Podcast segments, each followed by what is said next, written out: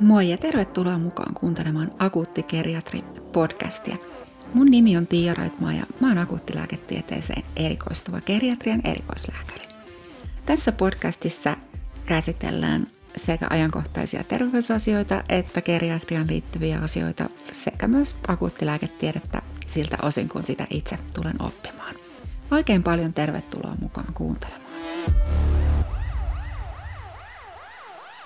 Tänään mä haluan puhua kesäkandeille ja siitä, minkälaista se ensimmäinen kesä lääkärin työssä on. Ja tässä jaksossa mulla on vastauksia muutamiin kysymyksiin, mitä te olette mulle esittänyt jo muutamia henkilökohtaisia vinkkejä ja sitten varmaan aika paljon semmoista yleistä kannustuspuhetta.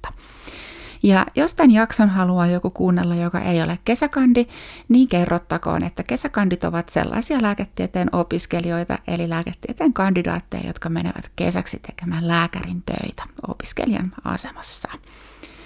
Kesäkandiksi päästään neljännen vuosikurssin jälkeen ja jokaisella kesäkandilla tulee olla nimetty ohjaaja. Ja näiden ohjaajien tulee olla jo valmiita lääkäreitä ja tietysti vielä parempi, jos he ovat erittäin kokeneita lääkäreitä tai kokeneita lääkäreitä tai erikoislääkäreitä. Joskus on itsellekin käynyt niin, että on ollut kesäkandina tosi oikeassa paikassa ja mun ohjaajana oli ihan vasta valmistunut lääkäri. Mä en oikein tiedä, että oliko se tilanne reilua kenellekään, mutta ihan senkin pohjalta voisin sanoa, että muistakaa vaatia sitä kunnollista senioritukea. Teillä on siihen oikeus. Teillä on ihan oikeus saada nimetty ohjaaja ja mielellään juuri sellainen ohjaaja, joka ei ole valmistunut puolta vuotta teitä aikaisemmin. Eli jos teillä ei ole sitä nimettyä ohjaajaa, joka on kaiken lisäksi tavoitettavissa, niin vaatikaa sitä. Mä tiedän, että se ei ole helppoa vaatia. Teistä tuntuu, että teidän pitää vaan niin kuin pärjätä ja tyytyä siihen, mitä teille on annettu, mutta ei.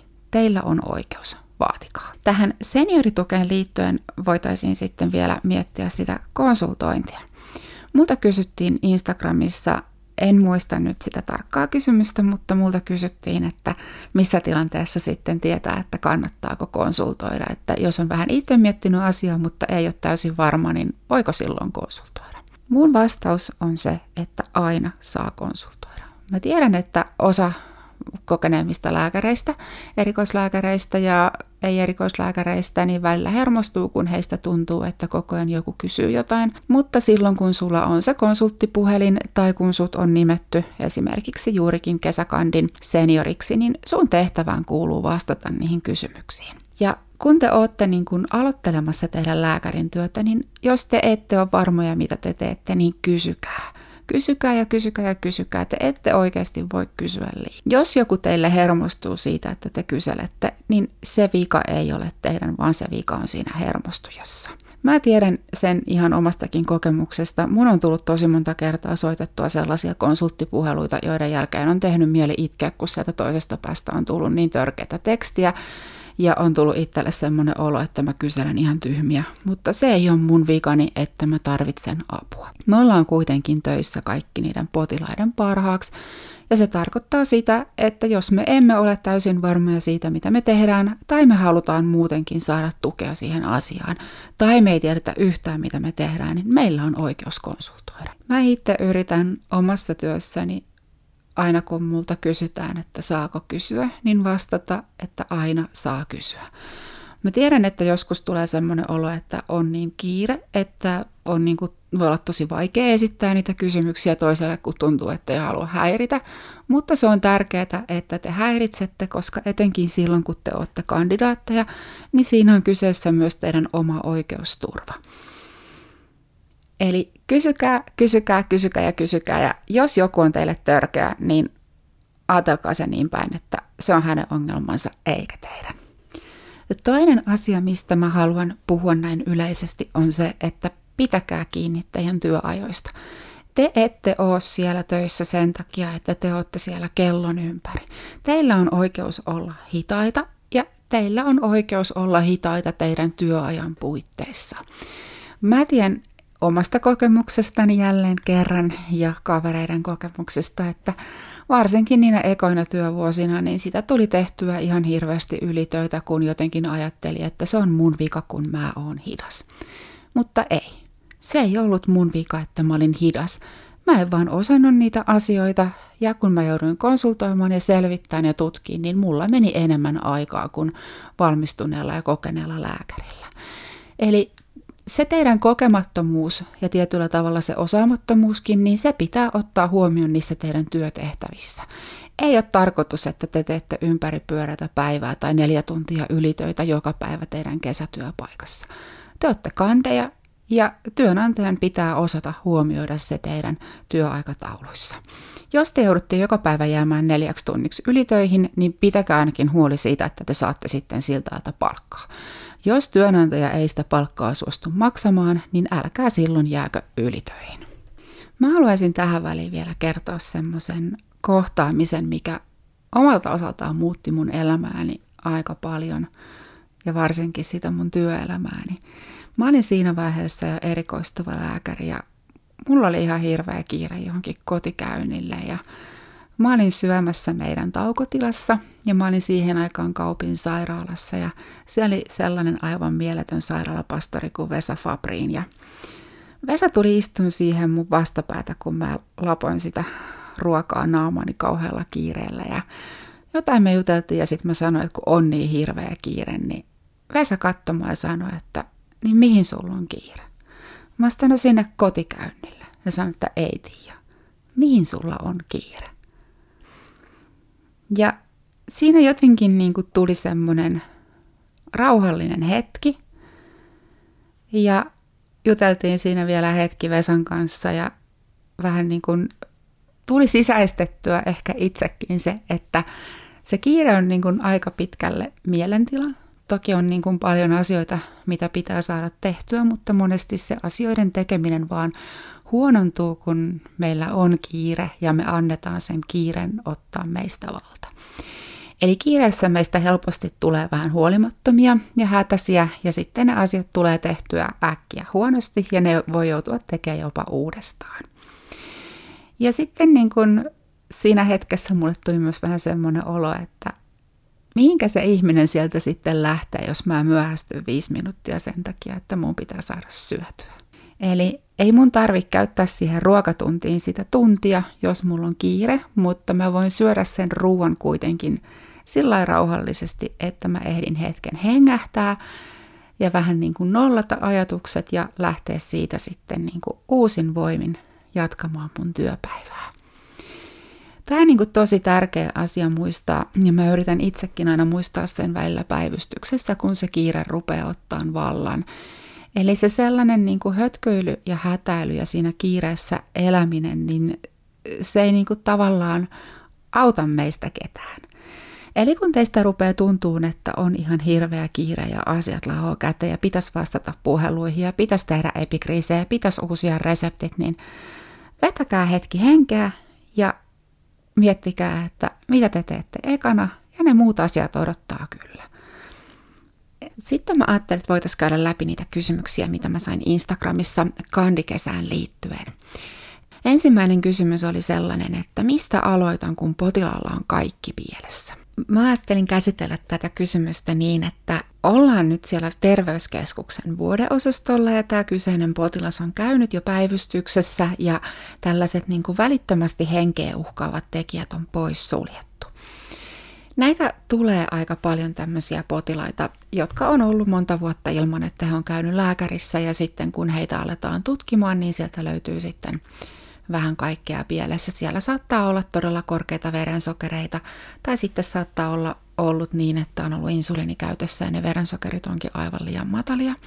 Sitten saattaa olla korkeita verenpaineita, saattaa olla ihan siis hoitamaton verenpainetauti, saattaa olla iho-ongelmia, sieniongelmia, saattaa olla sydämen vajaatoimintaa, saattaa olla diagnosoimatonta muistisairautta ja niin edelleen. Tällaisten potilaiden kohdalla mun neuvo on se, että toki niin kauan kuin he on niin vuodeosastolla, niin asioita voidaan hoitaa ja tutkia paljonkin samaan aikaan, mutta siinä vaiheessa, kun nämä ihmiset kotiutuu, niin kannattaa muistaa, että jos heillä on ihan hirveästi tullut muutoksia ja ihan hirveästi on tulossa vielä jatkotutkimuksia, niin monesti ne kaikki jää sitten käymättä.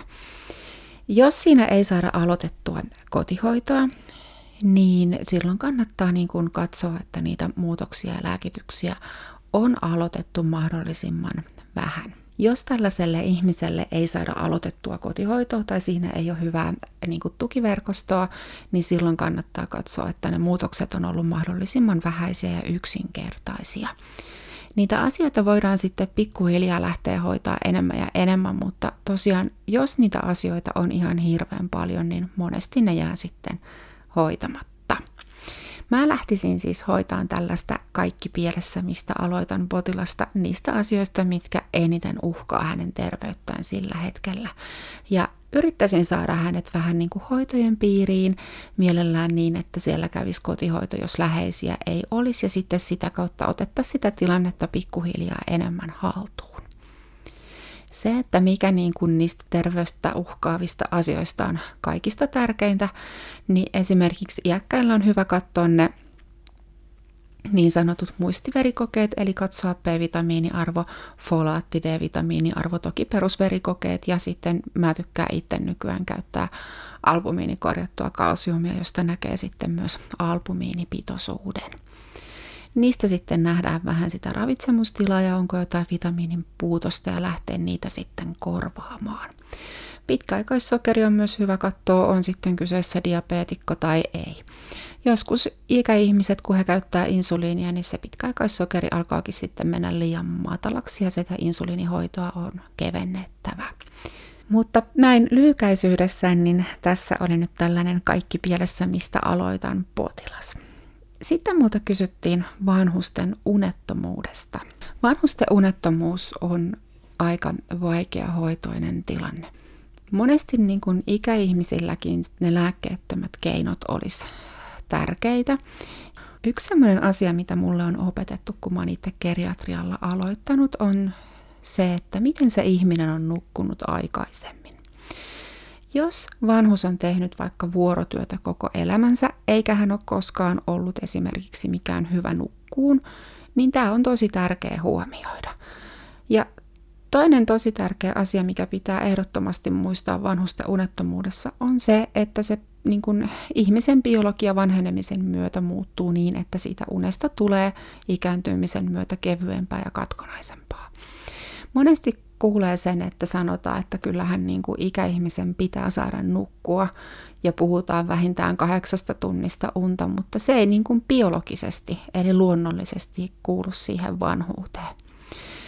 Toinen, mikä on monesti näissä ongelmana, on se, että iäkkäät saattaa mennä nukkuun jo hyvinkin aikaisin, ja sitten he heräilevät aamuyöllä ja kokevat sen unettomuudeksi, vaikka oikeasti siinä on kysymyksessä se, että on menty vaan tosi aikaisin nukkuun, ja sitä unta on jo tullut tarpeeksi.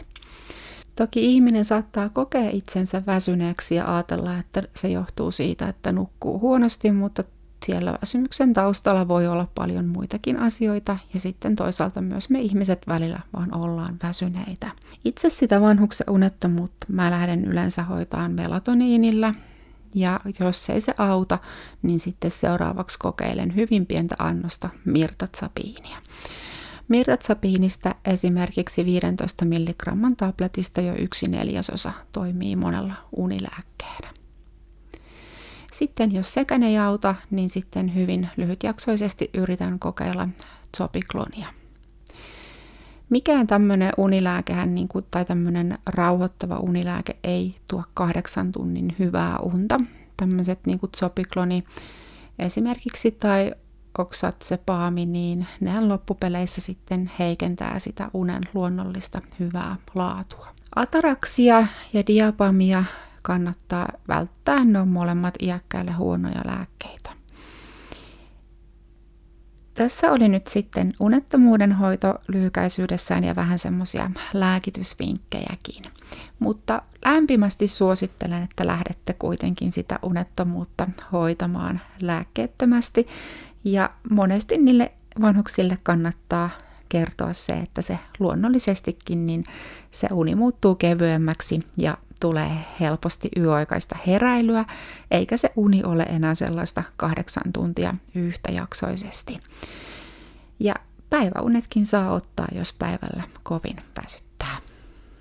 Sitten multa kysyttiin sekavuudesta.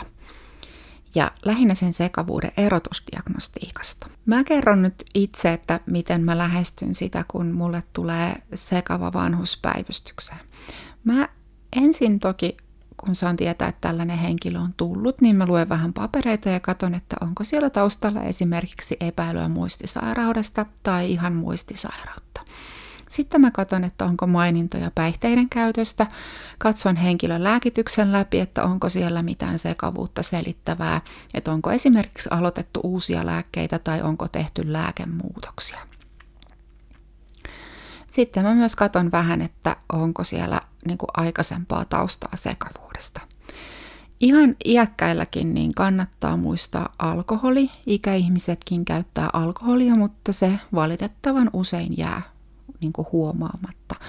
Ei meistä kauhean moni ajattele, että se 85-vuotias hauras rouvahenkilö käyttäisi alkoholia, mutta kyllä sitä valitettavasti tapahtuu.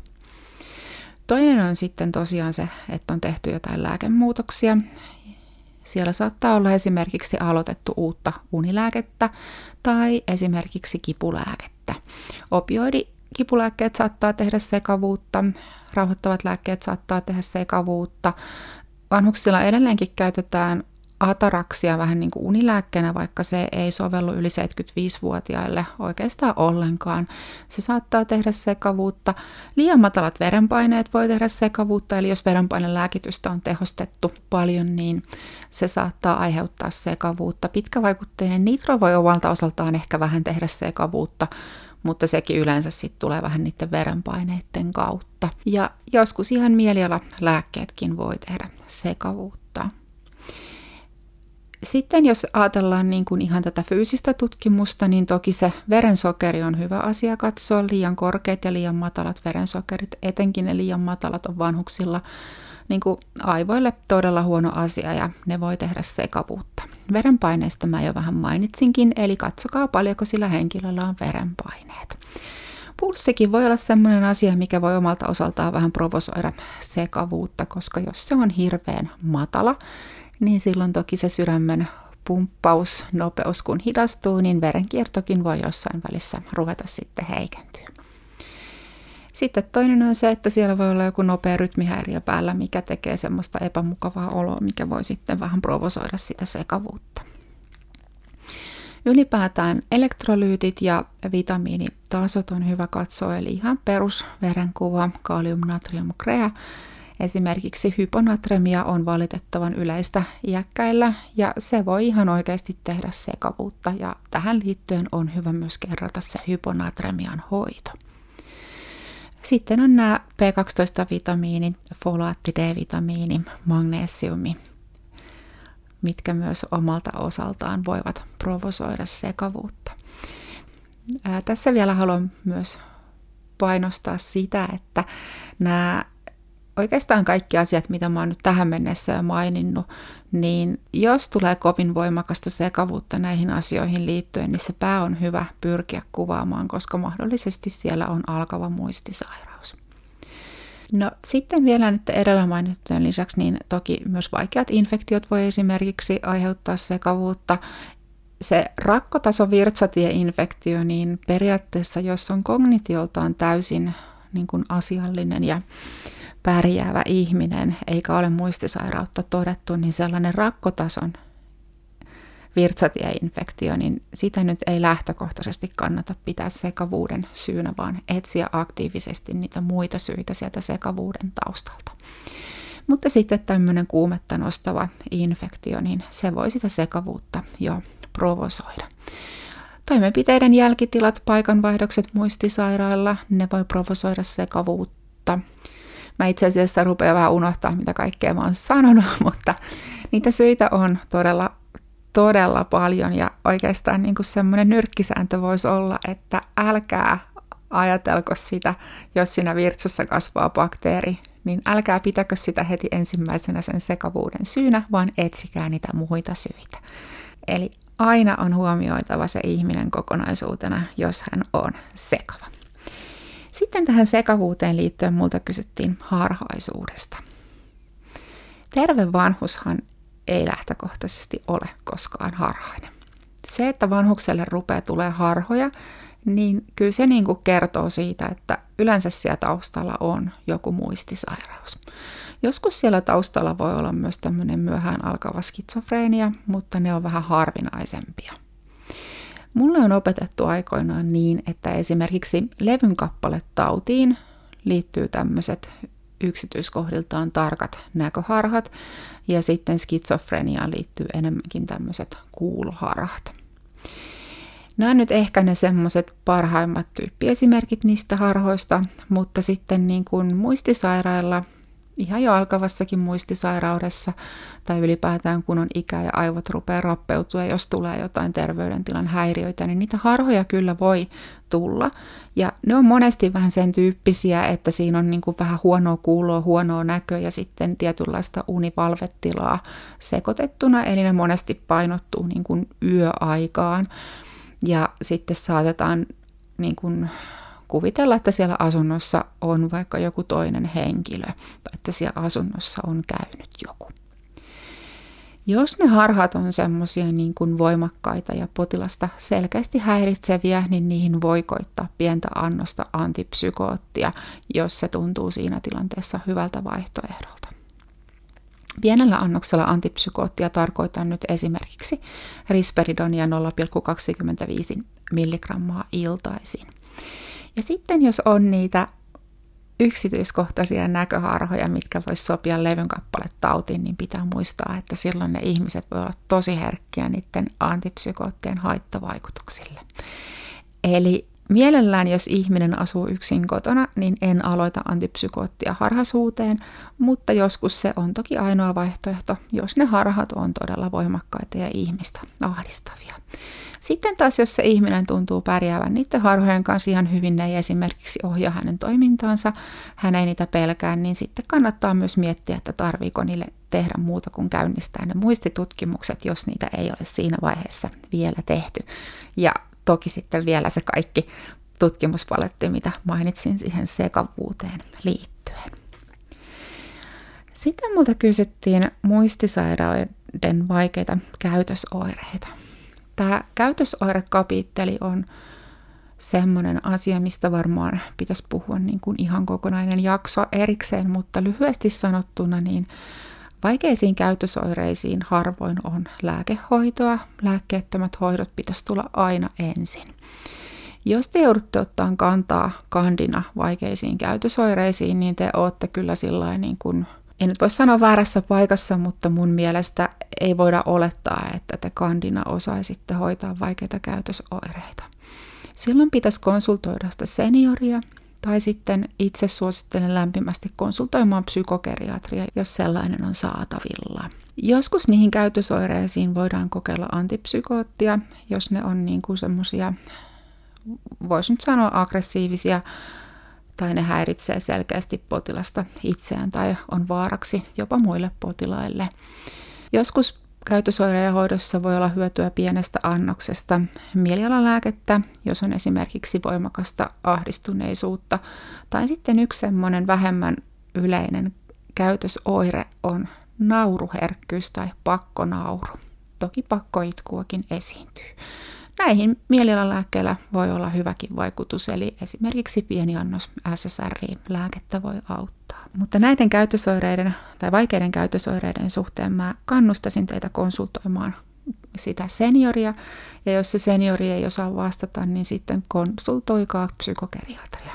Käytösoireiden hoito on oikeasti tosi vaikeaa, ja isolta osalta lääkkeetöntä. Sitten voitaisiin vielä puhua vähän vanhusten kipulääkityksestä. Vanhuksillahan kipu monesti on esimerkiksi nivelrikkoperäistä tai siellä saattaa olla selässä voimakkaat kulumat, mitkä tekee kovia kipuja, esimerkiksi alaraajoihin. Joskus se kipu on ihan psykosomaattista, eli siinä voi olla tämmöistä voimakasta ahdistuneisuutta tai yksinäisyyden tunnetta osatekijänä. Mä itse aloitan vanhuksen kivunhoidon aina parasetamolilla Maksan vajaatoiminnassa joskus sitä parasetamoliannostusta voi joutua pienentään ja sitten ihan loppuvaiheen maksan vajaatoiminnassa parasetamolia ei toki enää käytetä, mutta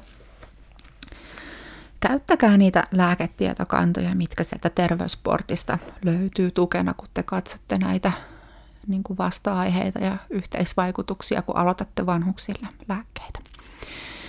Tuohduskipulääkkeet lähtökohtaisesti on vasta-aiheisia, koska ne lisää esimerkiksi GI-kanavan verenvuotoriskiä vanhuksilla jo ihan se atrofisen kastriitin takia, mikä on hyvin yleinen vanhuksilla, mutta myös sitten muiden lääkkeiden kanssa yhteiskäytössä.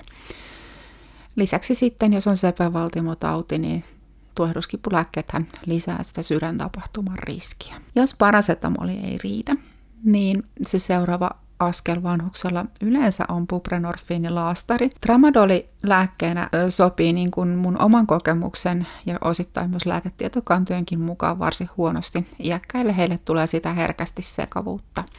Kodeiini on paremmin siedetty, mutta sitten taas kodeiini tekee tosi kovaa ummetusta oikeastaan kaikille, jotka sitä käyttää. Eli jos te kokeilette kodeiinia iäkkäälle kivuhoitoon, niin muistakaa se ummetuslääke. Ja muistakaa nimenomaan, että älkää aloittako siihen kuitulisää, koska se äkkiä sitten pistää sen suolen kokonaan tukkoon. Eli mielellään sitten joku semmoinen suolen sisältöä pehmittävä tai sitten suolen mobiliteettia lisäävä lääkitys. Itse tykkään käyttää makrolidia. Mutta siis yleensä aloitan buprenorfiinilaastarin, jota sitten nostan hiljalleen ylöspäin. Ja aloitan vitosesta, jonka sitten nostan kymppiin ja aina sinne 40 asti. 40 mikrogramman laastaria ei kannata ylittää, koska yleensä se lääke ei sitten enää auta. Sitten joskus tällaiseen esimerkiksi kovaan nivelrikkokipuun, niin saatan käyttää lyhytvaikutteista oksikodonivalmistetta, kauppanimeltään yleensä oksynormia. Kun se on lyhytvaikutteinen, niin se poistuu elimistöstä kohtalaisen nopeasti ja on sinänsä vanhuksille sitten turvallinen lääke. Toki sekin lisää sedaatiota ja sekavuutta herkästi, eli haittavaikutukset valitettavasti vanhuksilla on kipulääkkeiden kanssa kovin yleisiä. Lääkkeettömät kivuhoitokeinot on toki aina myös ensisijaisia kivunhoidossa, mutta tämä kysymys koski kipulääkkeitä, niin sen takia nyt puhuin vain lääkkeistä. Tässä oli nyt tämmöinen, ei voi sanoa lyhyt otanta mutta kuitenkin varsin suppeutanta geriatrisista ongelmista kesäkandeille. Ja mä toivotan teille kaikille tosi hyvää kesää lääkärinä ja ei muuta kuin tsemppiä ja hyvin se menee.